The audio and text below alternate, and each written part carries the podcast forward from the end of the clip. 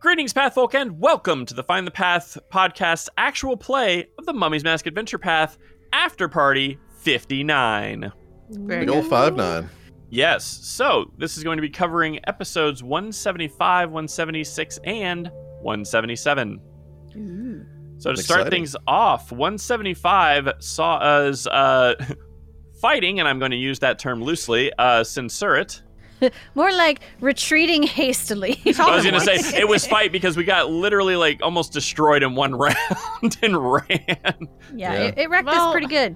We'd already been through some stuff that day, and Mhm. then a dinosaur appeared out of the sand and tried to eat Sudi. It was Yeah. just a lot all over. I, It was I bad. seriously, when whenever he was describing the scene, so I thought I had literally like stuck my shovel into him, and like that's what woke him up. But apparently, Yes. he was still like 20, 30 feet away and everything. I was like, oh crap. So I was thinking it was a lot worse. At least we had one round before he bit us.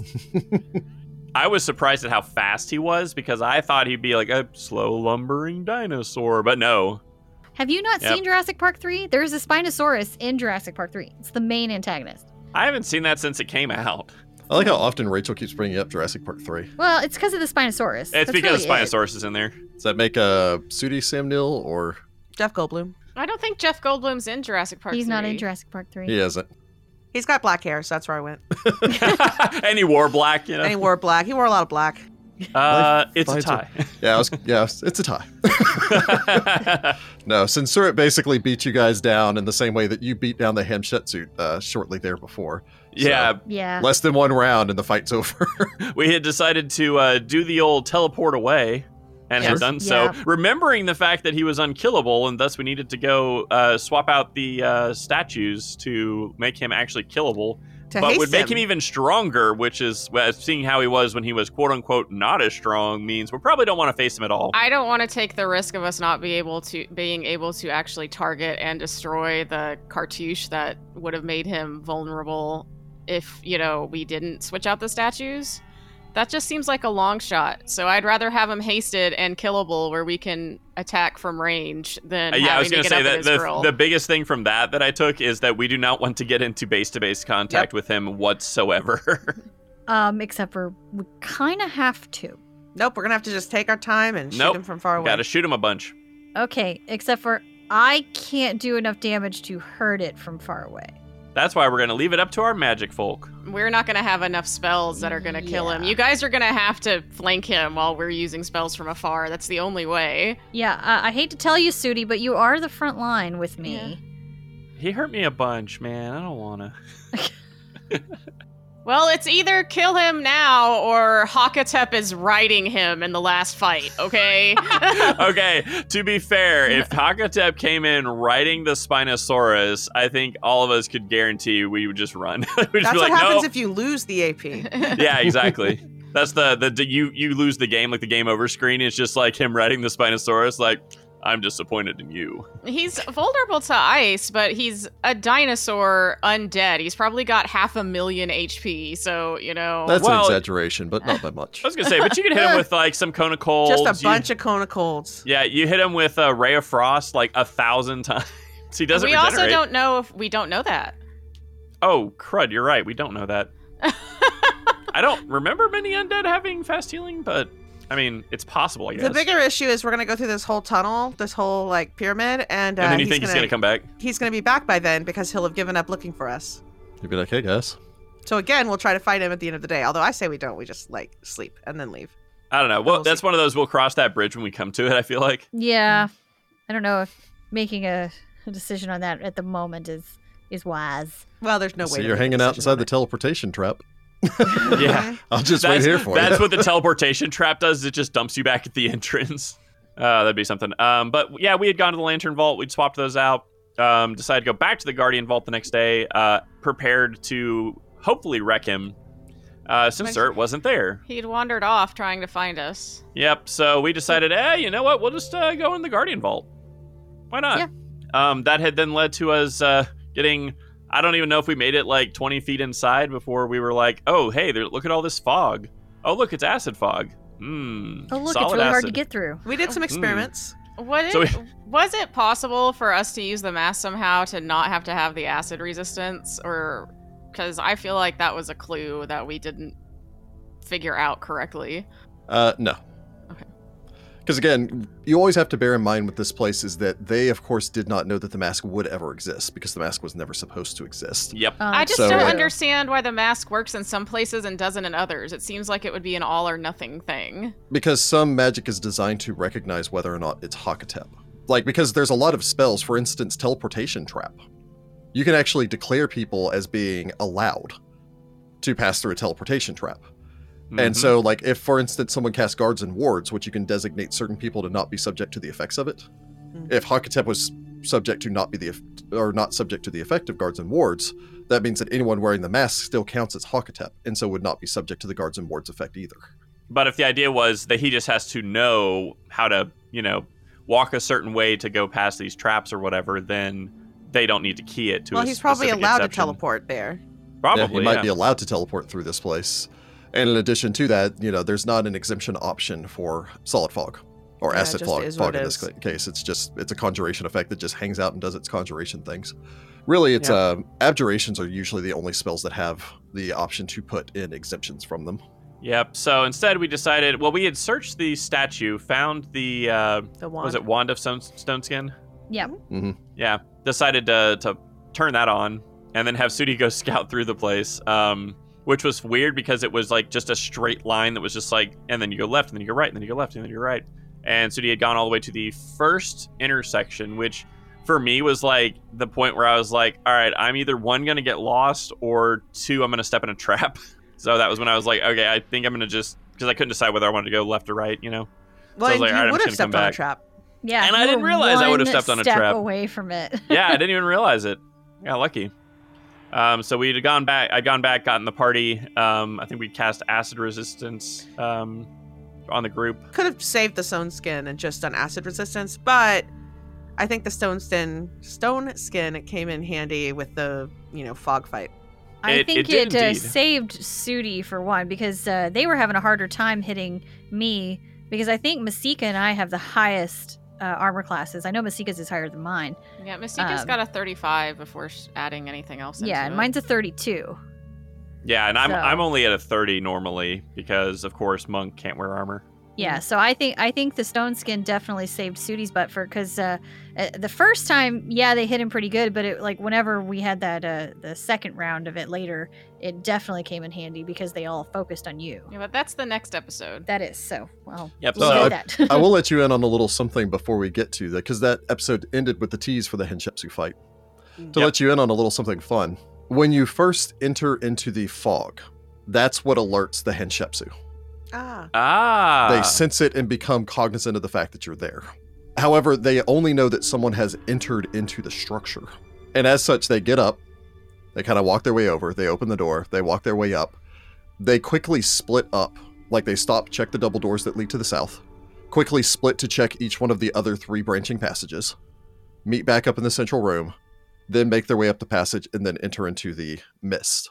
Feasibly, if the party is fast enough, and by that I mean if the party can go into the the mist and then go all their way the, all the way through the mist in one minute, you can actually fight them in the hallway instead oh, Huh. interesting. because they take a quick couple. s- They basically take a minute out to check all the other doors before they enter into the mist. But because Sudi slowly walked his way up there, went huh, and then walked back and then had a conversation with the party. Oh, gave him some time. ah, That's yeah. why they were already in the mist by that point. Interesting. But uh, we had also discovered that there were, at least, well, at that point, one dispel magic trap to Mm-hmm. dispel whatever's on you that's basically giving you the resistance, which is It's a fun trap. especially mean. That's a mean trap. I'm Mhm. telling you, this book has got really unique uh, traps and unique uses of traps because, like, this is one of those traps that's like, if you didn't have a rogue, you just have to, like, somebody just has to, like, take that and just get, you know, some acid damage while you recast whatever you've got, assuming you can. One of my favorite things about the uh, dispel magic trap is uh, its reset is automatic, which means the round Oh, after you wow. trigger it, it's reset and ready to trigger again. Oh, that is so Oh, rude. man. Well, because it's especially rude because so let's let's go through this scenario. You've already walked what like at least 60 70 feet into like through the kind of winding entryway to this you get dispelled let's assume you can't just recast something that will give you the immunity and you need to retreat out you're moving at half speed back out. So it's at least going to be a couple of rounds, even if you're running. 'cause- And because it's like, you know, twisted and turning, you cannot use the run action to Yeah. get out. So it's going to Yeah. slow you way down. At bare minimum, it would take you four rounds to get back out. Oh, And since Ooh. it's also a Oof. greater dispel magic, it would hit like if Citra triggered it or something like that, or Sudi, for instance. If Sudi triggered it, it would dispel Stone Skin, then dispel your acid resistance, then attempt to dispel your light spell. mm-hmm. It's just it's a very interesting, fun, unique trap. I applaud Michael Cortez for all of his unique traps for this book. Yeah, which Yeah. does bring us to the fight with the Hanshepsu, where we discovered that uh, fighting them in the fog is real hard when you're in a you know four foot wide hallway. Yeah, it was Oh more yeah, the, just a bit. the the narrow corridor was impossible to get by anybody.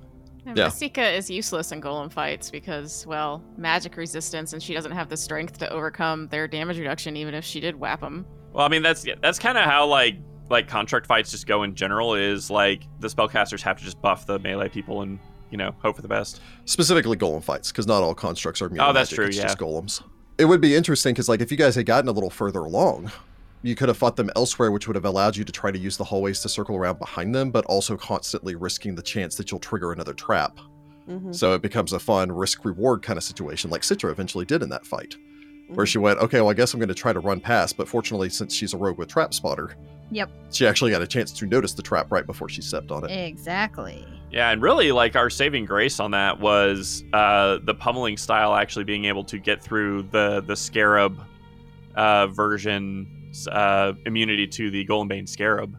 arguably say the saving grace for that fight was the haste Yeah. because that Yeah. removed a That lot of the penalty helped a from the lot. solid fog. That's true, also, yeah. and then I got rid of the fog for a little bit, and that was such a nice respite. yeah, Yeah. that uh, Yeah. that gave Citra enough time to kind of run around the outside and and get into position. That was definitely helpful. I seriously thought that was going to be a super bad move on my part because I was like, if I only get one round on this, I don't know if it's going to be worth it.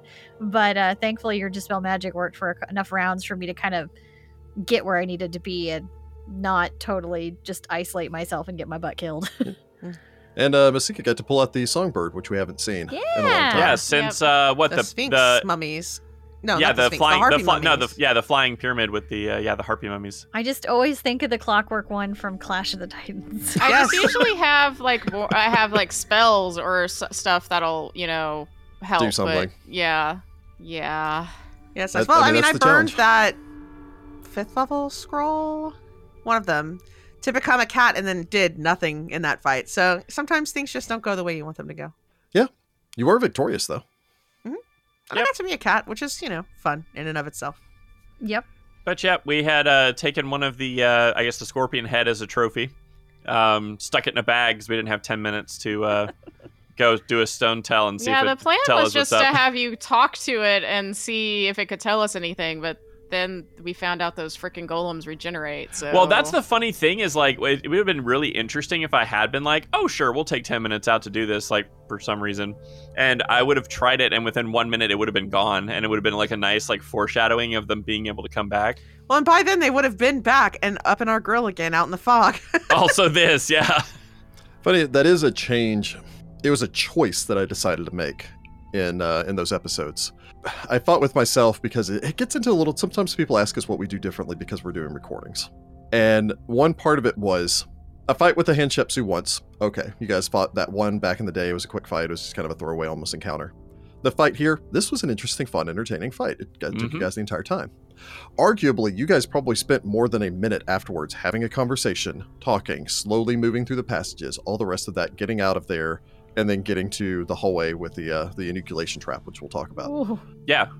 I considered just having you guys open up that door at the end of that episode, and the three Hensheps who's just standing there waiting for you.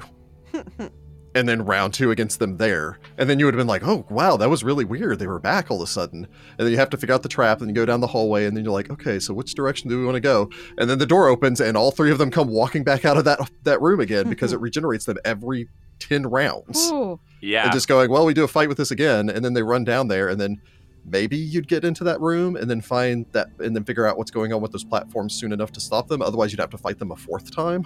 God. And I just decided, you Uh, Yeah. know what, like, rule of three is okay, but to be perfectly honest, I think it worked out fine doing the one fight and then the second fight for the haha, I got you. But if it was a third fight, it would just be like these guys again. Okay. Yeah, I mean, and it, it would have run into the problem of like, it kind of just gets samey after a while because like, Yeah. I mean, it, it would be one of those man where there there sure are a lot of these henshepsu because there's also nothing differentiating them as like three the same three No, individuals. they seemed like the same three because they kept saying things as Yeah. though they knew us. Well, no, I, I mean physically. Like physically, there's nothing differentiating them from one another. But I, but I think Jessica's point is right there, where you immediately knew because these guys were referencing the previous fight with you. Yeah, it was Yeah, weird. that where was they're that just was like, the hint. You know, focus on the monk. Don't let the the rogue get behind you, et cetera, et cetera. But there is one of those things where, like, if you weren't the kind of GM that wanted to add that little bit of of a hint to it, you we would just be like, man, there's just a lot of Hanshepsu in here. You know, who knows how long it would have taken us to figure out they keep coming out of this room. Yeah, because feasibly, if you even go down the wrong corridor or something, it's like, okay, we go through these 12 doors and we're like eight doors through those 12 doors, and then suddenly the henshepsu are stabbing the party in the back again. Like, God, why? Get yeah, out because here. like from a motivation of the Hanshepsu, they shouldn't want you to be able to find the room where they keep spawning in from. You know, No. because that's like their one weakness is like if you find the place where they're being generated from, you can stop them, which we ended up doing. and considering that one of their options is to turn their head into, I think it's a falcon or a hawk that I was gonna gives say, them we didn't permanent see that fly. no. No. So they just get Oh, a 60 seriously? foot fly speed and go Oh, flying man. around the place Oh. to attack you. What was Wow. the hippo head? Oh, the hippo head. That one was fun. Uh, that one, I believe, gives them a plus four against any combat maneuver check to move them or like trip them or anything like that, and gives them a DR of 15. Everything. Wow. Oh, Wow. oh, God, I was just like, I really want to use that hippo Dang. head, but because you guys have so many golden scarabs, the scarab head made the most sense. Mm. Yeah. yeah, Even though I yeah. decided to try to mix it up a little bit in that previous fight, where I'm like, okay, I'll I'll use the cat head that gives them a higher AC bonus, and That was the fun. bubonic plague head vulture. Yeah, but Ah, it's a good the thing it hit me plague. because that could have been bad. I have remove disease. So that gets Yeah. that gets a little ahead of us on the the Henshepsu stuff. I mean, but- we yeah we did, but uh, so episode 177 saw us get out of the fog, uh, go into a hallway where uh, Citra discovered an inoculation trap. Mhm. It was uh, awful. For those who don't remember, inoculation from Chisisek is amazing and also horrible. like an evil genius. scooped Yeah. your eyes out. yeah. In case anybody didn't know what enucleation meant, it means when your eyes are gouged out of your brain. Yeah, no Yeah, go thanks. back to our discussion about this back with old Eye Taker. yes, it's to go No, all the thank way you. back to when Sudi loses his eye for that. But this Once one was both enough. your eyes. Yeah, I didn't have to put a content warning on this one. Oof. Yikes. Yeah, but it's Yep. one of those things that it's like, I mean, how like again, if you don't have a rogue, somebody just this just happens to him, and you're like, well, that's a trap, and well, then you apparently, just if you, you know- close your eyes, you're fine. Uh, it specifically states that uh, yeah, any character that enters the southern 30 feet of this hall is targeted once per round uh, by Oh, potent telekinetic what? force. Yep. Wow. Uh, and tug and pull at the eyes. Uh, closed eyes, eyes behind Do- blindfolds, What- and is eyes it a- that like are a already fortitude sightless. save? uh, are unharmed by this effect. Yes. Uh, but anyone capable of seeing runs a real risk of being permanently blinded in this area. The telekinetic force uh, attempts to forcefully pluck the eyes from the sockets. On a success, the eyes drop to the ground and then roll down the slope uh, into area H5, which is the central uh, crossroads area. And then the That's awful. Henshepsu come to murder you. Yeah, the henships who are then like walking down the hallway to kill you. Uh, a creature whose eyes are plucked out is permanently blinded. This condition can be cured via regeneration, but not by a simple remove blindness deafness spells because you have no eyes. Oh. my God. yikes. Uh, Yeah, it does no, that would specifically not been state good. as constructs, the Henshepsu are immune to this effect. Well, Of course they Ah. are. But yeah, it is a fortitude save, but it is a fortitude save uh, every round that you're in that area. And the Yikes. Henshepsu, if they're trying to fight you, will basically barricade the end of that passage and then try to fight you in the area of that trap. If we Makes had sense. the time and the money, I would just make like four or five clockwork goblins and just send them forth to explode upon our enemies. Jeez. Save that for Hakatep. That's He's- pretty he'll on never see it brand coming. with this one. Yeah. I was looking The, through uh, the clockwork stuff to see if there was anything else cool Masika could make, and clockwork golems or clockwork goblins get a ray attack every 1d4 rounds from their eyes, and if when they get destroyed, they explode. And set everything flammable around them on fire. nice. Yeah, there you go. Neat. And I'm like, oh, I need a small. Seems very army of goblin like these." also. the inoculation trap also does 1d6 points of bleed damage per round. So fun But- times. Awful, awful trap. That's you know it's bad when like we're all screaming. Like we're Mm-hmm. just like we hear what it is, we're like, ah! like, oh no. Yeah, it was bad. Well, especially for for me slash Sudi, it was bad. um goodness. But uh yeah, we had gone down, uh found the accusatory statues of the six Akumen. hmm Um, so that'd have been something. Um, nothing really interesting other than we did get their names. I did really Um, appreciate he's built like a wall. Yeah. It's it's funny because when you said that, I immediately thought he was like a dwarf or something, but then you, you know he's human. So Yeah, But but yeah, built I like mean- a wall. Doesn't mean that you can't be a human that is built like a dwarf wall. Yeah, I mean it's true. The mountain. Yeah. the mountain from Game of Thrones. That guy's built Exactly. like a wall. Yep. I think he's still world champion uh, at the um, it was Kabar toss. I think is the Something like that. I don't remember off the top of my where head. they throw trees. Yeah, Yeah, it's like he's world- trunks, isn't it? Yeah. Yeah, it's there's like- some event that It's ridiculous. That guy is huge. And then Anyway. we went through the open door and had Hanshepsu round two stone boogaloo. And Shepsu reloaded. and I'm glad we figured out and then just destroyed the regeneration pedestals. hmm And Narmer got his second kill of the AP. Yeah. I do like that they immediately like formed a wall and were like, "Don't let the, the swords person get behind you." And what's the first thing she does? She's like, "I just I've run around got the backside and behind. start Yeah. stabbing their backs." I mean, that's where the haste came in handy, but Uh, it is yeah. my plan either way. It just took me less time thanks to that. Yeah, but I like that that was their entire plan. They're like, "Focus on the monk," and I'm like, "Good, focus on me. I've got my stone skin I still mean- on." you can do that. yeah, just but... stood still on for the first two thirds of the first round. Yeah, Well, yeah. Then they started wailing through it, but I still have DR, so it's like Yeah. you know, I mean, granted, it'd be good to just not get hit at all, but like I'm not you know a full plate paladin or something like that. well, again, it was a good it was a good team effort there where you know Sudi just absorbed a lot of the damage. Citra managed to get into the flank and deal because Citra deals a ton of damage once you can get into a flank. Oh yeah, you know, after Sudi had absorbed as much damage as he could, Masika basically just tapped him back up. It was just like, okay, well, yeah, you guys have done Reset a button. hundred over a hundred points of damage to him, but let me go ahead and reset the timer on that. And then Hollis Yep. throwing in another haste and uh, keeping the party buffed just kind of it worked out for you. It did work out. and Narmer it's just spit. wearing it's steadily wearing, and then you know, Narmer got the killing blow. Narmer did. That was funny. It's just steadily wearing down your resources. Yeah, that's Yeah. that's really what I feel like the the hand shepsu are gonna be, would be really good at. If I was a, you know, if you're running this near a more evil GM, you could really waste some resources with them. But Just yeah, don't we, bore your players.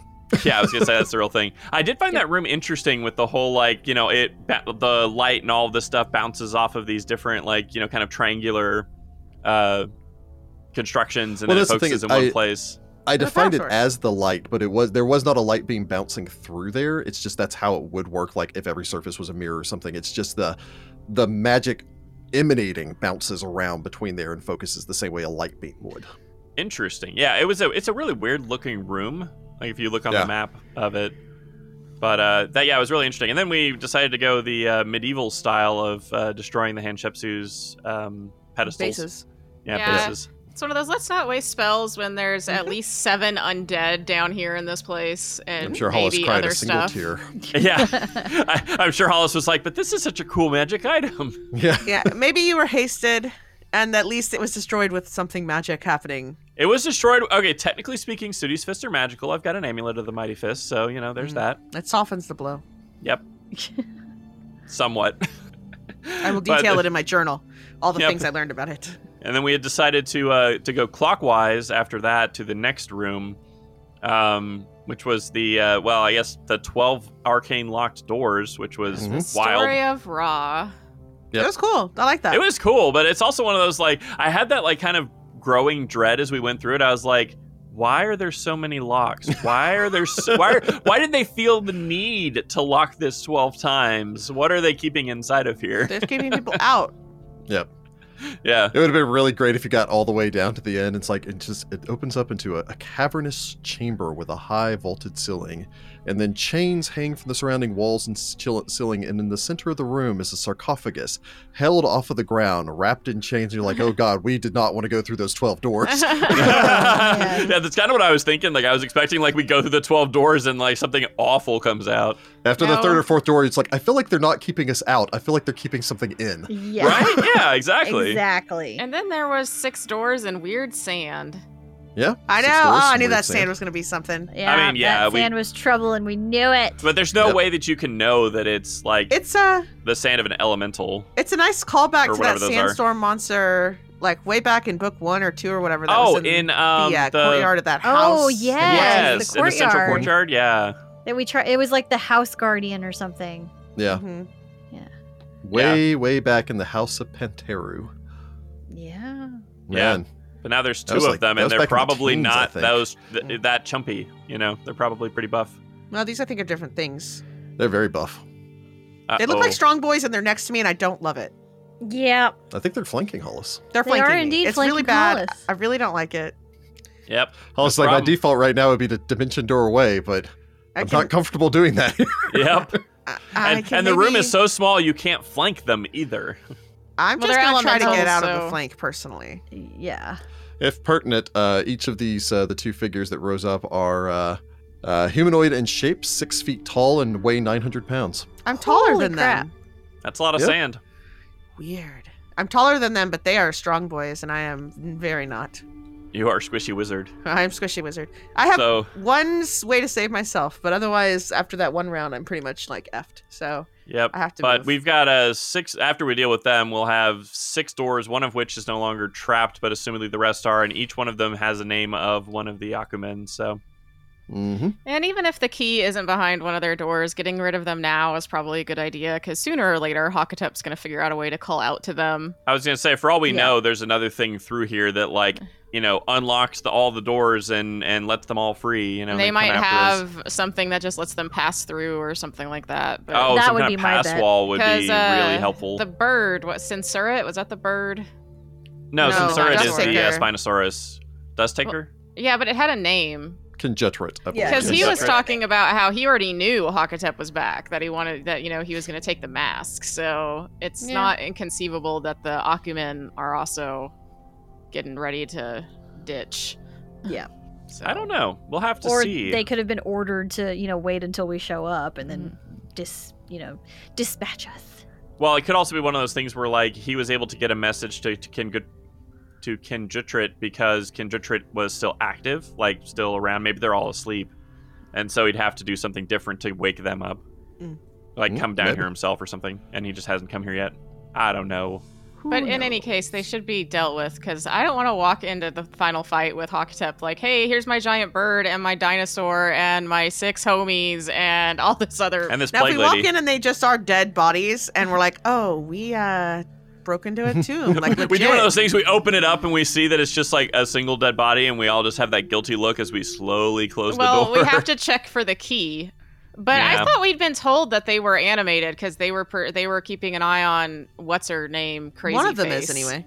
Yeah. uh, No, you were simply told that they uh, act as eternal guardians. Uh, yeah. You weren't We just- necessarily said that yeah. they were animated. You don't know exactly how else they could be acting as eternal guardians, but maybe they're Like metaphorically in the afterlife. metaphorically, yeah.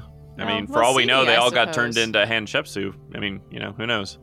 Weird. Who I knows? don't know. But the Q- Plague Queen lady is definitely undead because I knew we knew didn't we find out that she didn't uh the, the, the Tefnaju tell us that she was undead and was locked down here No, he told you that she transformed into something a thing. Oh, and that's was right. bound down here. Mhm. Now, it may be that she's undead.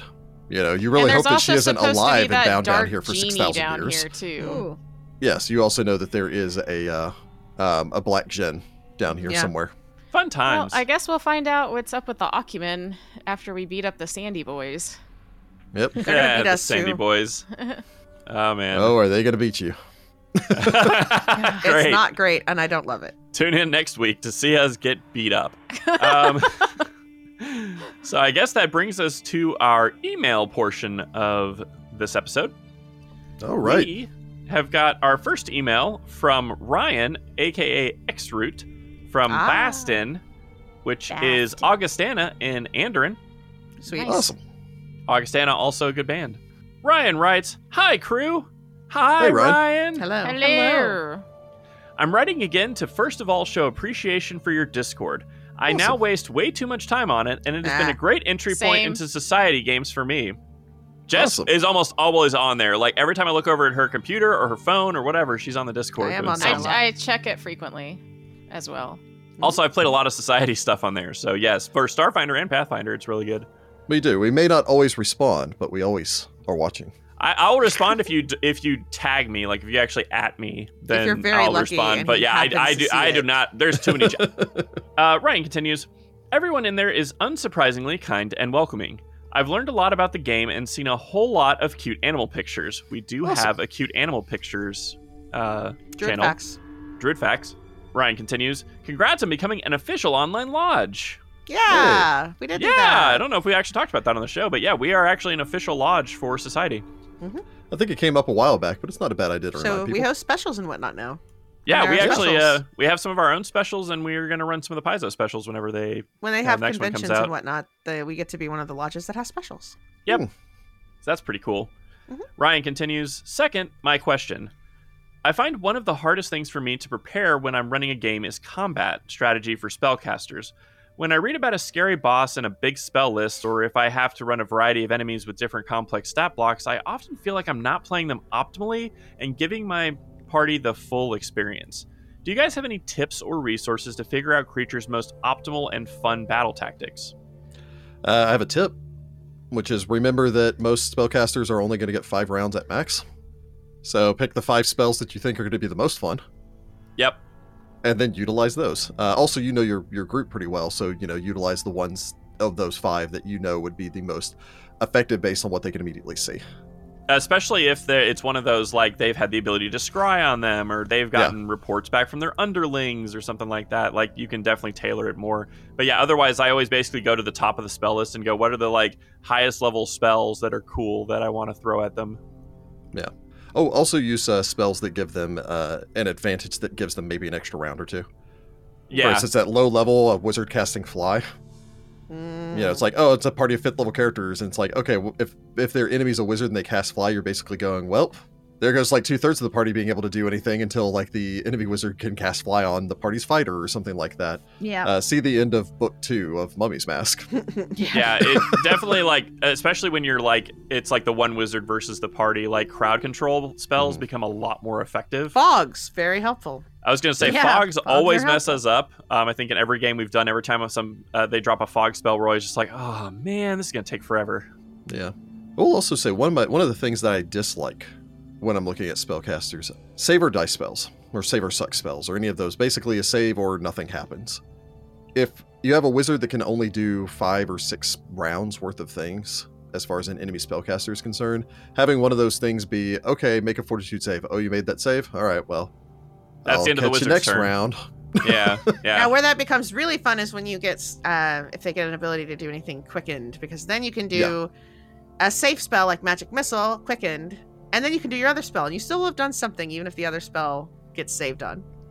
Yeah, there was a fight I ran once before. I think it was maybe a dungeon magazine adventure. Yeah, it was a wizard that you fight that has a high uh, use magic device and uses a scroll of harm Ooh.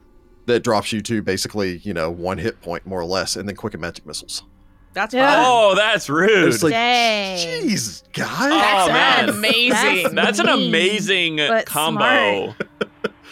We need to do this. I need to But get that a does spell actually. harm. I was I was gonna bring up something else. If you do run multiple spellcasters, think about synergies with them. Yeah. So like, how can the different spellcasters, especially if like one's a cleric, one's a wizard, how can they play off of each other with their buffs and spells and things? So like, you know, one of them drops down a fog, the other one drops down a fireball or something like that. You know, like Yeah. how do you how do you work them together to where they would be more effective? Because especially if you can justify it with like they've got a history together, like I don't know, they're a pair of twins or they're lifelong partners or something. You know. And importantly, uh, don't worry so much about like playing the characters as tactically minded as they absolutely need to be, because some, especially if you're dealing with a sorcerer, they might not be all that tactically minded to begin with. They're high charisma, low intelligence necessarily, or something like that. But take uh, take book three of Mummy's Mask when you guys fought against Kabek. Is one of the most memorable things about Kabek was that aura borealis in the sky Oh, thing yeah. and all the rest of Yes. that stuff. Feasibly, that spell may not have even been necessarily the most useful thing that Yeah, he it's could have done. But it has a very interesting design to it. And so, you know, it it may be okay, well, here's this wizard and this might fly in the face of what I was just advising earlier, but if his whole like go-to thing is, you know, flesh to stone, it's like, well, I do remember the wizard that kept trying to petrify us all the time. That guy, Mhm. you know, or the guy who's like, haha, my entire shtick is force effects. So it's just like interposing hand, magic missile, you know, Force cage. force yeah force push force cage magic missile force punch and it's like okay i, I do definitely remember force guy and if Yep. they You got have a theme. mirror image, Yeah. cast it. Oh yeah, Mirror image immediately definitely cast buys you an Millage. extra round or yeah, two. it definitely Oh, comes yeah. in handy. especially if mirror image and then you're like flying or something. Especially if they get to hear the party coming and they have a round of prep mirror image. yeah, actually, Jessica raises a very valid point there, which is uh, preparatory spells. If they know that the party's coming, be sure to check the duration on defensive spells, and if they last for like a minute per caster level, that's plenty of enough time. If you know that the party's only like a room or two away, and then if it looks like it's gonna, oh, the party's gonna wait out the timer, feel free to have the wizard just throw open a door and toss a fireball in there, just to kind of speed the party along. Yeah, because they've got a timer. It's like I've Wiz- only got like a minute left on these spells. Let's let's move this Wizards along, are guys. Very aware Code of their cold. timers. Very aware. yes, yes, So yeah, preparatory buff spells also always a good thing. yeah. And a lot of the stat blocks will tell you like they prepare mage armor every day, or they prepare you know, or they have a you know they drink their potion of blank before f- Yeah. combat or something like that. You know? And some of them will include things like cast invisibility when they hear the party coming or something. Yep. Anyway, Yep, and that's uh, Good question. all Ryan wrote. So thank you, Ryan, for writing in. thank you, Ryan, and thanks for uh, joining our Discord and uh, you know keeping involved in the community. All right. Uh, continuing on, our second email comes from Isaac from Elkinstar. Nice. Hey, Isaac. Hi, Isaac. He writes, Hello. "Hi, FTP crew. Hi, Isaac. Hey, Isaac. Hello, Isaac. My name is Isaac Soleon. Oh, S O L- Soleon. Soleon is how I always pronounce it. Soleon. Soleon on the Discord. And judging from the after parties so far, I'd be from Elkinstar. Hey, Aw. Oops, I must have missed gunslinger training. That's fine.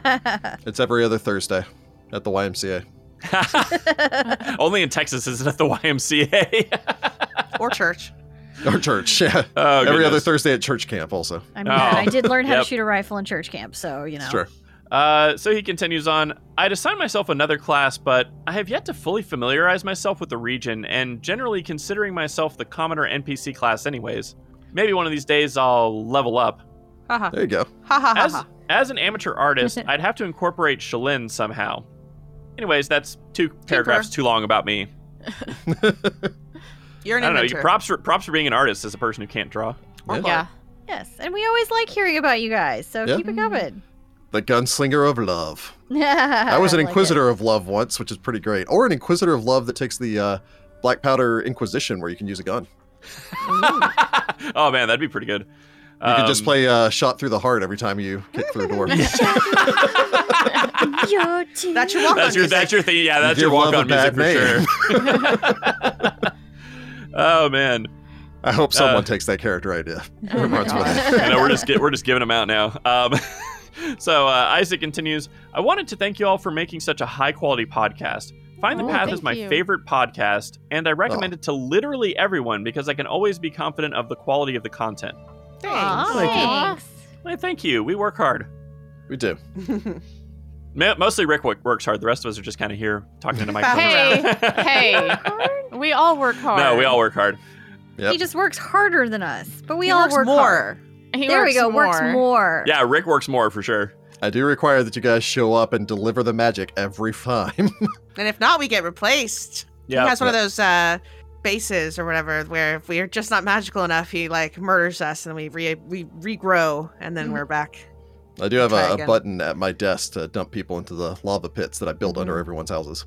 That's why a our very foundation's messed mustache up. twirling evil of you, Rick. It's true. Um, so Isaac continues Your characters are so real, fun, and interesting. The Mhm. quality editing helps combat keep moving at a pace fitting of the situation, and your roleplay always keeps me interested. Awesome. I, I will say there's a lot of editing that happens with that. Thank you. We work hard. yes, Mm-hmm. Yeah. thank you. Um, we do we do try to do math quickly. We're not always successful. That is why you're- I tend to have a calculator handy. I am faster uh, than I used to be, but I am still the slowest of us all. Sometimes I'm still not 100% sure what numbers are, so, you know. It especially gets d- uh, dicey when there's so many bonuses you're getting from things. Yeah, and Heather's from a penalties and dimension stuff. that Yeah. doesn't have numbers. Yeah, it's very Stop it's ruining the very- illusion, everyone, because I edit out all the time you guys do math, and so you basically bounce a die and immediately give me a number. if anybody watches our live shows, they know that's not how that is. It's not my fault that I learned the non-Euclidean way to do these things, guys. Sure. Okay, I try. How close is it to light speed? That's what I really care about. There you are. Oh goodness. Isaac continues, censoring swears super helps. Not that I'm offended by swearing, but I can know for certain that whoever I'm talking to definitely won't be offended or scared off at the same time like other shows I would enjoy. Mm. Well, thank you.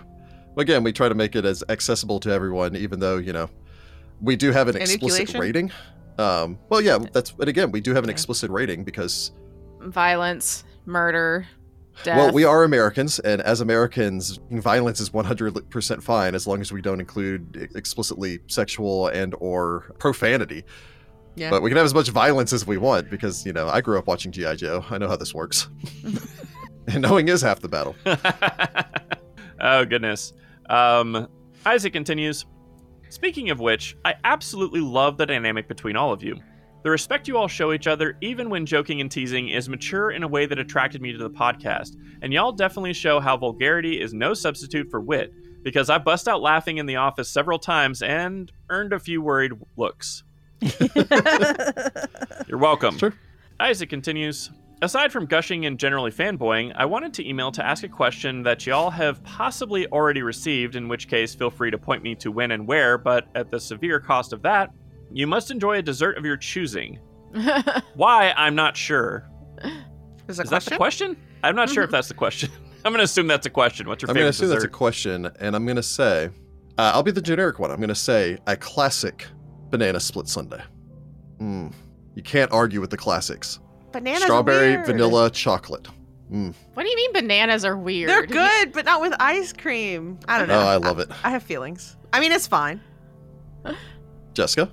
Uh, I, you, I'm tempted to go ice cream themed, but I'm going to stick with my original thought, which was key lime pie. Mm, that's a good one. Jordan? Oh, man. I uh, A Texas classic. Uh, I love pecan pie, Mm. like an unhealthy go. amount. Fudge pecan or regular? Seasonal. Uh, definitely fudge pecan. Ah. Mm. Heather? Uh, better than sex cake is the most amazing dessert on the planet. What is, where is that? Mm. It's a cake. Where- it's a whole Where thing. do Yes. you find this cake? I've never Uh, had it. Isn't it like white cake and like cherries and pineapple and It's the one that I have is, had was chocolate cake, and it's got like caramel and peanut butter and all sorts of delicious stuff all over Oh, that it. sounds decadent. there is a cake called the Milky Way cake that my dad's ex-wife used to make that I think Heather would like, and I'm making a mental Yeah. note to make one for her at some point. oh, yummy. Yes, It's it but gonna say will make you cake is- diabetic. Uh, this cake, the better than sex cake, will also make you diabetic. It's very, very yummy. Mm, I'm not there you sure go. what all entirely is in it, but it is. I could eat like the whole thing in one setting and then go Mm, die in a diabetic coma. But There you go. anyway, sounds Rachel? tasty. Uh, I'm also kind of a classic person. Um, I'm I do not have the biggest sweet tooth as everybody else here, but I love me a classic chocolate chip cookie. And and you know you can even go into variations. Um, uh, an oatmeal chocolate chip cookie was very common in my household, like because my my family did not buy cookies. They made cookies. Like anytime we were like, oh yeah, we really like cookies, my dad would just go like whip some up, or my grandma would whip some up and everything. I cannot eat store bought chocolate chip cookies, but homemade chocolate chip cookies. There we That's go. what- That's what. it is. Mm, I'm yep. very surprised it wasn't mint chocolate ice cream. I do love me some mint chocolate chip ice cream, but I don't know. There's something about a chocolate chip cookie because it has that you know the the buttery saltiness Homey. with the chocolate sweet, and I'm I'm always that salty sweet mix. Mm, agreed. I'm going to assume that that was our lowball question. I yeah, I have no idea if that was even a question because uh, the next paragraph begins. In the off chance it hasn't been asked, do you generally play your different campaigns as though your characters are all in the same canon? And Yes. would slash do you Yes. continue to do so with the podcast? Yes. yep. Yes. Yes. I, We've Uh, my- actually even made references to previous adventure paths with our Uh, characters. if t- the one of the recent episodes of Tyrant's Grasp, Rick actually made a reference Yeah. to a p- previous campaign. Yes. So technically, you know, everything, uh, you know, there's the, the Find the Path universe of, uh, you know, or the Find the Path extended universe. Oh. which before was just called the I don't know, Rickiverse or Our something. I don't lives, know. our, Just our Rick's game our- universe. Yeah, our Yep. in-game universe. you know, in my mind, the events of Mummy's Mask, of course, took place before the events of, yeah, about a year before the events of Hell's Rebels, I believe, started. And so, you know, the Mummy's Mask characters are still existing in the same world as the Hell's Rebels characters. Like, you know, the characters from Hell's Rebels, Cesare and Vittoria and Adria, and you know, they're they're all elsewhere doing their own things, even though right now, like, Vittoria's still in school and Cesare's just grading papers, and none of them have begun the rebellion that eventually they will in the start of Hell's Rebels, but they do still exist in the same world. And feasibly, you know, they might just be reading a broadsheet one day and going, huh, flying pyramids over Geb. Okay. Weird. File that away. I mean, that's that sounds like some other person's problem. I've never Yeah. had the occasion to use it, but I've also always liked it as a fallback. Mm. Where I've always liked the idea that if a party, I think I've mentioned this in a previous after party, but if the party, if a party TPK'd in like book four, that I would just pull out book six and have the party, like have everyone grab their characters from a, a previously completed adventure path that was nearby. Like if uh, the events of Curse of the Crimson Throne, you know, the party TPK'd in book five, I could just go, okay, well, grab all of your characters that completed Rise of the Rune Lords and we're playing through book six of Curse of the Crimson Throne now. It's like, well, things over there have escalated enough that the nearest by greatest heroes go, well, we've got to get in here, even if we don't really understand entirely what's going on in this situation. Catch us up to speed. What's this evil queen you're talking about? Does this get to happen in, let's say that like Mummy's Mask, we finish, our characters are all, you know, doing their stuff. Citra and Falto, we're going to go north. Yeah. So if things go sideways and time is grasped, can like Hollis and Sudi and Masika and Citra and Falto show up? Because that'd be amazing. we were gonna go that far north. Well, you never know. Yes. You never know. it's feasibly possible, but uh, Balto yeah. walks in. He's like, I hear you guys are having some undead trouble. I know some people. Yeah, we hate the undead. So uh, Isaac continues. I would be very excited to see some cameos from both characters past and present. I And- would be too, Rick. You know? Very, I'm going to say extraordinarily minor spoilers because this is actually from a player's guide. But one of the most interesting things I found with uh, Return of the Rune Lords, which was a later adventure path, was that you're you actually choose characters from Rise of the Rune Lords uh, and Shattered Star, I believe, to make the mentors for your player characters in Return of the Rune Lords. And that concept always intrigued me, where it's like it's ten years later and our Return of the Rune Lord characters are getting too old for this crap. They're like, we need to train up a new band of heroes. I like that it's getting too old, but some of them could be like 25. Yeah, I'm getting too old for or this. an elf, too. where it's been like the equivalency of like a week Yeah. to them. you You're an know? elf, and it's like, I'm too old to do this this time. Don't ask me why. I'm definitely still, you know, 120 years old Let now. me find this. Oh, you're much older elf. Whatever. Let me find this young protege. much older elf didn't take my spot. it gets into the whole uh you know i think this happens sometimes in like call of cthulhu games and a couple other game systems where they're just like you know what i barely survived this last time i'm not doing this crap again i barely i barely survived taking on karzog last time and you're saying that there's another one of these guys out here no I no, I'm already out. did my rune lord. This I is did a new my rune part. lord. Get Yeah. too old for this. Shh. Oh man, so Isaac continues, and given that I listen to literally any adventure y'all play, I would love to see another side adventure in which we see some familiar faces return even after their campaigns is fun. slash are complete. Fun. yep I get don't ready think we'd for even uh considered that. That might be fun. Oh, get ready for man. doorkeepers on the moon oh man, that's so fun.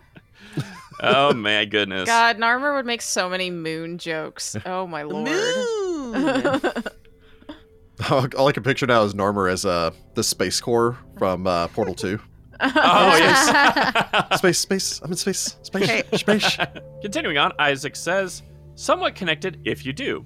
Given the timeline of adventures versus the order y'all play them in, have you any thoughts about how to avoid spoilers with certain possibly world ending calamities? I imagine characters from certain regions would have a hard time not mentioning the equivalent of that other time the sky almost fell on us on their adventures, other than just straight out omission? a lot of times the adventure paths somewhat solve that due to distance Yeah.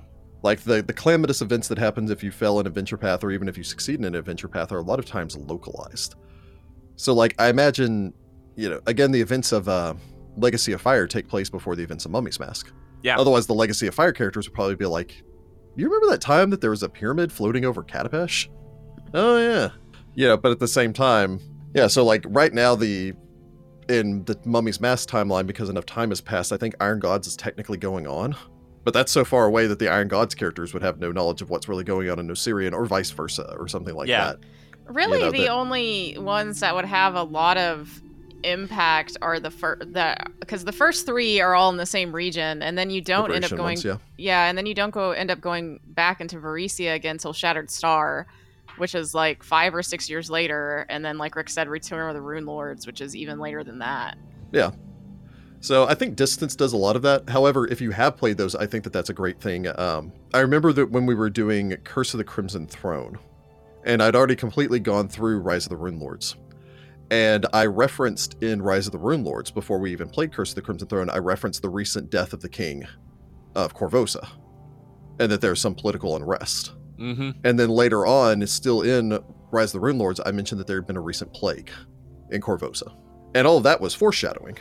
However, I also did some, I guess, backshadowing at that point, um, where during the events of Curse of the Crimson Throne, I referenced an earthquake, which was actually a, uh, a nod to the, the very, very end of Rise of the Rune Lords, where there was a, a seismic event that transpired that was felt as far away as Corvosa you know, I don't usually like to cross the streams when I'm talking about adventure paths, but I believe I recently made a reference in uh, Tyrant's Grasp to giants in the Hold of Belskin, which is actually a nod Hmm. Yep. to the Giant Slayer adventure path. Yeah. But since you're taking that completely out of context, I'm sure for most of you, you're just like, huh, that might be a reference to that, or it could just be, you know, flavor text for this other part of the world that we're not really dealing with. True. Yeah, Who the, knows? the other thing with the adventure paths is a lot of times it's not a all out end out, you know, giant thing is happening. It's preventing things from happening. So if you do if you do things right and you know you're successful in the adventure path, very few people actually know that anything happened at all. Yeah. So it's kind of that, Well- that thing of like, you know, if the tree falls in the forest and nobody's there to hear it. So like you are these huge, you know, powerful heroes who've come and saved the day, but really nobody knows about it unless you, I guess, are a bard and start singing a bunch of songs about it. You Yeah. know, Or you're playing Mummy's Mask where there's literal flying pyramids Yeah. hovering over Yeah. I was surface gonna say, right Mummy's now. Mask, one of the different ones Like, where it's like huh. everybody knows something's going or on. just or basically just the people in the nearby region like the city like with curse or you know Yeah. though some of the aps like carrying crown and rise of the rune lords and things like that they're so you go so many places and it's so far out that yeah like the town might remember you uh, one town might remember you as those people that saved their butts but Yeah. nobody realizes the earth-shattering thing you stopped Sure. Yeah. Uh, so Isaac wraps up by saying, I also wanted to congratulate, a little bit late, on the Discord becoming a sanctioned society lodge. Ooh. Hey, we You just can tell talked the about time that. period that all of these came from. Yeah. sometimes we get a little behind on emails guys We're catching up. We're like really behind. Uh, you and your people there foster a wonderful environment, and I've greatly enjoyed the scenarios I've played there. Play by Cool. Awesome. post slash Discord has helped me scratch my TTRPG itch and helped me make many friends to game with. Given Nice. I'm not kicked anytime soon for posting one too many haiku. we love a haiku. Don't I worry. started that. That's what they're there for. Keep up, keep up the good work, mods. Yes, we love our mods. No one is above the law here. Oh. All right. Isaac signs off. Again, I love the podcast and all the work you do. Your podcast brings me much joy, and I thank you all for the times you've put a smile on my face. Isaac, Aw. Aw, You're You're welcome. Thank you, Isaac. welcome. you're welcome. That is the end All of right. our emails, which means it's time for a casting. Woo. Woo. What we got? Go ahead and bounce me a d12. A seven. Today we are going to be casting Geb, ruler of the nation of Geb. Mm, Nice. exciting. Geb is the founder and overlord of his namesake nation, is a powerful necromancer whose magic is in the tradition of ancient Osirian. His life is marked by his overriding passion and a rivalry with the Archmage Nex. Geb came from a noble house that was exiled from Osirian and thereafter became the ruler of the land to the south that now bears his name. He first went to war with Nex in negative 892 AR. Both used powerful magic to extend their lives so that the conflict lasted for centuries, and it was responsible for the creation of the Mana Waste. Later, Geb launched a gas attack on Nex capital of Quantium, killing thousands, and supposedly won the contest when his rival disappeared and has not been seen since. Uncertainty as to Nex's exact fate ate away away at Geb, who believed that his rival was merely waiting until he could have a chance to retaliate. His search for a way to find out Nex's true fate ended when Geb committed suicide in 632. However, his obsession with Nex could not be- end so easily. Geb rose as a ghost, unable to find rest until he can convince himself that Nex has truly been defeated. Nex has not been seen for four millennia, but Geb still worries that his rival has somehow managed to survive. Uh, for many years, uh, Geb found himself directionless, only finding relief by taking a personal interest in anything that might challenge him. Uh, he retaliated to an invasion by the Knights of Ozum. Geb stole the corpse of Erasni and reani- reanimated her as a lich. Uh, when the warrior woman Holmung invaded Geb, he turned all of them into stone, creating the Field of Maidens, and rained down a cataclysm on their capital city. However, each defeated foe only sank Geb further into despair, since none of them could hope to match his old rival. After turning Erasne into his queen, Geb left her to rule his, in his stead and became more and more secluded, rarely appearing before his people. However, in 4719, Geb returned to active rulership and began preparing his nation for a grand destiny, as he was certain that his old rival Next was returning soon. However, Geb continues to be bound to Mechanar. He fails to remember his suicide and revival and is unaware that his imprisonment is due to his own nature as a ghost. Huh. All right, I am ready. I have like three, but I, I think I'm ready for my actual one. All right. I'm well, I'm all going to go first. Yep. So uh, I looked at the art, and the things that I noticed was uh, a very prominent uh, nose and a very high forehead. I immediately thought of Adam Driver. He's already been cast as That's so architect, funny. so yeah. I was like, Adam Driver would be perfect for this. So I can just imagine him saying more. All right. So I had to go for somebody else.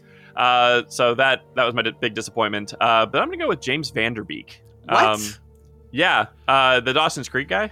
Yeah, I know who James Yeah, we know Vanderbeek who he is. is. Yeah. He, lo- uh, he he looks like he's I mean he's got a big forehead but he's also just like you know he, he kind of matches some of the facial structure and that was all I had to go on so I'm just going with that. You're not going to win this vote. Uh, yeah. When do I ever win the vote? So it's fine. right. you, you actually have, despite what you say every time. if I never check it, I never win. Uh, Oh my god. That's, that's not how that Okay, works well that is at the all. weirdest poll. That's very weird. Yeah. Okay, who's next? Uh, it goes Jessica. around, so it'll be. Uh, well, no, it goes the other direction, so it'll be Heather. Heather. Next. I don't have anyone yet. All right, Rach.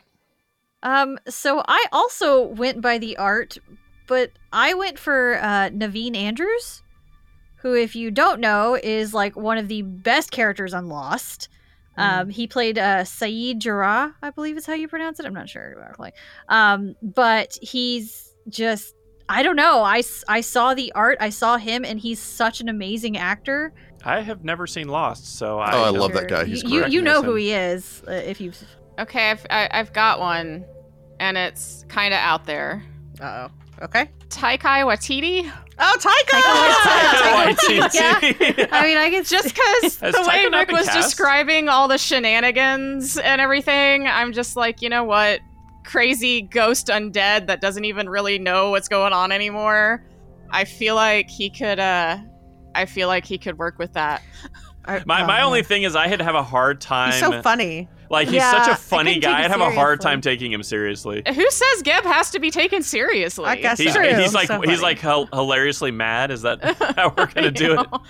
I mean, I mean, he did a good job in Free Guy of being like you know a funny but menacing you know kind of person. So So that's my choice. all right, okay. Okay.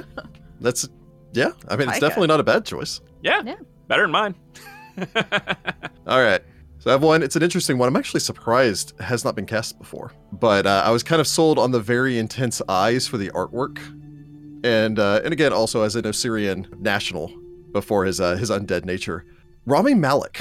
Rami Malik has those incredibly intense eyes. I don't know. I feel Um, like he Rami has an Malek's too amazing young range. to be. I don't know. He just looks too young to me to be. But Geb. Geb's immortal yeah. I mean, and a ghost. True. Just Rami Malek just has a baby face. He does have he has a baby face. I mean, he can grow facial hair. He's Oh, done that yeah. before. And and again, like that playing characters that are just that tinge of like obsessive. Yeah. you know? yeah, yeah, he is, does do Yeah. good is with something that. he does so well. So that idea of him like brooding and not even realizing that he's a ghost because he's been so fixated. You- so you're going for like Mr. Robot. Well, and he was also a little bit unhinged and Until Dawn too. Oh yeah. he- uh, he's great in Until Dawn, Yeah, Yeah, he was great. So yeah, Rami Malik. Well, mine is an actor whose name I'm hopefully going to pronounce correctly Newman Akar. He is, I know him best from Spider Man Far From Home. He plays Dimitri, the bus driver. Um, but he's also apparently in Aladdin and um, a bunch of other Is he stuff. Jafar like in Homeland. Aladdin because he looks like he'd be He's a killer Hakeem Jafar. in Aladdin. I don't know who that is. He looks Um, but he familiar. has, you know, the same facial structure that Jordan was talking about with kind of the prominent nose and the forehead and the hair It is very intense. And he kind of looks, I mean, I could buy him as an undead ghost man that rules a country. So that's where I'm at. I don't know. It's just when I see the art, I that the first thing I thought of was the guy that I picked, Naveen Andrews. I don't see Geb as being very silly. Maybe a little insane, but not silly. Yeah, see, I, ki- I kind of picked my guy because he does have almost a sinister streak in Lost. Yeah, that's that feels that's the right vibe, right? Like Yeah. Oh, I'll, pu- I'll bring up that Rami Malik can deliver on a very serious role as well. Oh, yeah. Oh, We're not definitely. Oh, saying yeah. that Rami Malik can't deliver. He just looked like a baby face. yeah, the dude's older than I am though, so Yeah, you I know, know. but he's got a cute little baby face. he just has a baby face. I like him as Like the when Ruby he Prince grins, though. it's like, yeah. That would be okay. Huh? Ruby Oh, Prince. him as the Ruby Prince would be interesting. oh, yes. Oh, I love that. he doesn't yeah. age. I don't know. Anyway, Unrelated Yes, to Rami this. Malik is the Ruby Fiona Prince. Reeves. Anyway, sorry. he's well, she just said he Whoa. doesn't age, and there was I- all yeah. that, you know, That's Keanu fair, Reeves is a but- You vampire. you show up in thing. Sothis and like we've taken care of your flying pyramid problem, Ruby Prince, and he looks over and is like, whoa. or Oh, maybe I the love Ruby Keanu. Prince gives off more of a John Wick vibe. you know? You Goodness. killed my dog. Goodness. Well, I suppose that's going to wrap up this episode. Uh, if you would like to vote for which of our castings is the official one, you can do so over on our Reddit. Vote for anybody but mine because mine was terrible. Um, Jordan. Why'd you pick him? because I couldn't think of anybody. I'm think not it's just good at Jordan I'm not had good at to- castings. Look, after being alive so long, uh, being undead so long, you forgot you're a ghost. It's kind of hard to take Geb seriously for me now that I know that fact about him. I'm He's like, so really? obsessed. Yep. I, I feel like all the undead at some point just kind of lose touch with anything based in reality. To be I mean, honest. let's be real. Like, you'll eventually forget that like people have to breathe, people have to eat, people have to sleep. Like, you don't do any of those things. I, I Well, think Whispering it's because Tyrant's when the I same. think of characters who are a ghost who do not know they are dead, I think Sixth Sense, and that movie will forever Mm. kind of bring a slight bit of dread in me because it was so tone filled and you know just kept you on your toes the whole time. And so like that's what I think when I'm like ghost who doesn't know he's dead. It just feels serious to me. Yeah, Rachel me raises too. a very valid point. Why did no one cast Bruce Willis? Yeah. Because Bruce Willis would not have fit at all. Bruce Willis I, doesn't have am hair. sorry. I don't think Bruce Willis belongs on the pantheon. maybe for somebody like action starry. yeah, but he's He not. can be one of the Jagares. Yeah. Oh, he's definitely a Jagare.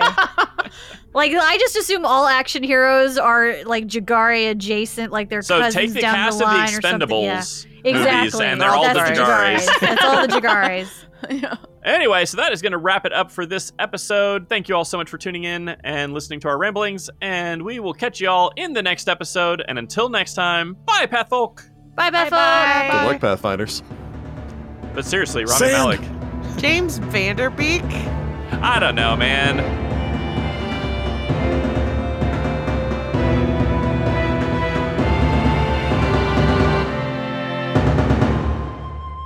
Find the Path Ventures is an officially licensed partner of Paizo Incorporated. Mummy's Mask is copyright 2014. Mummy's Mask and the Pathfinder Adventure Path are trademarks of Paizo. All Pathfinder images are property of Paizo and are used with permission.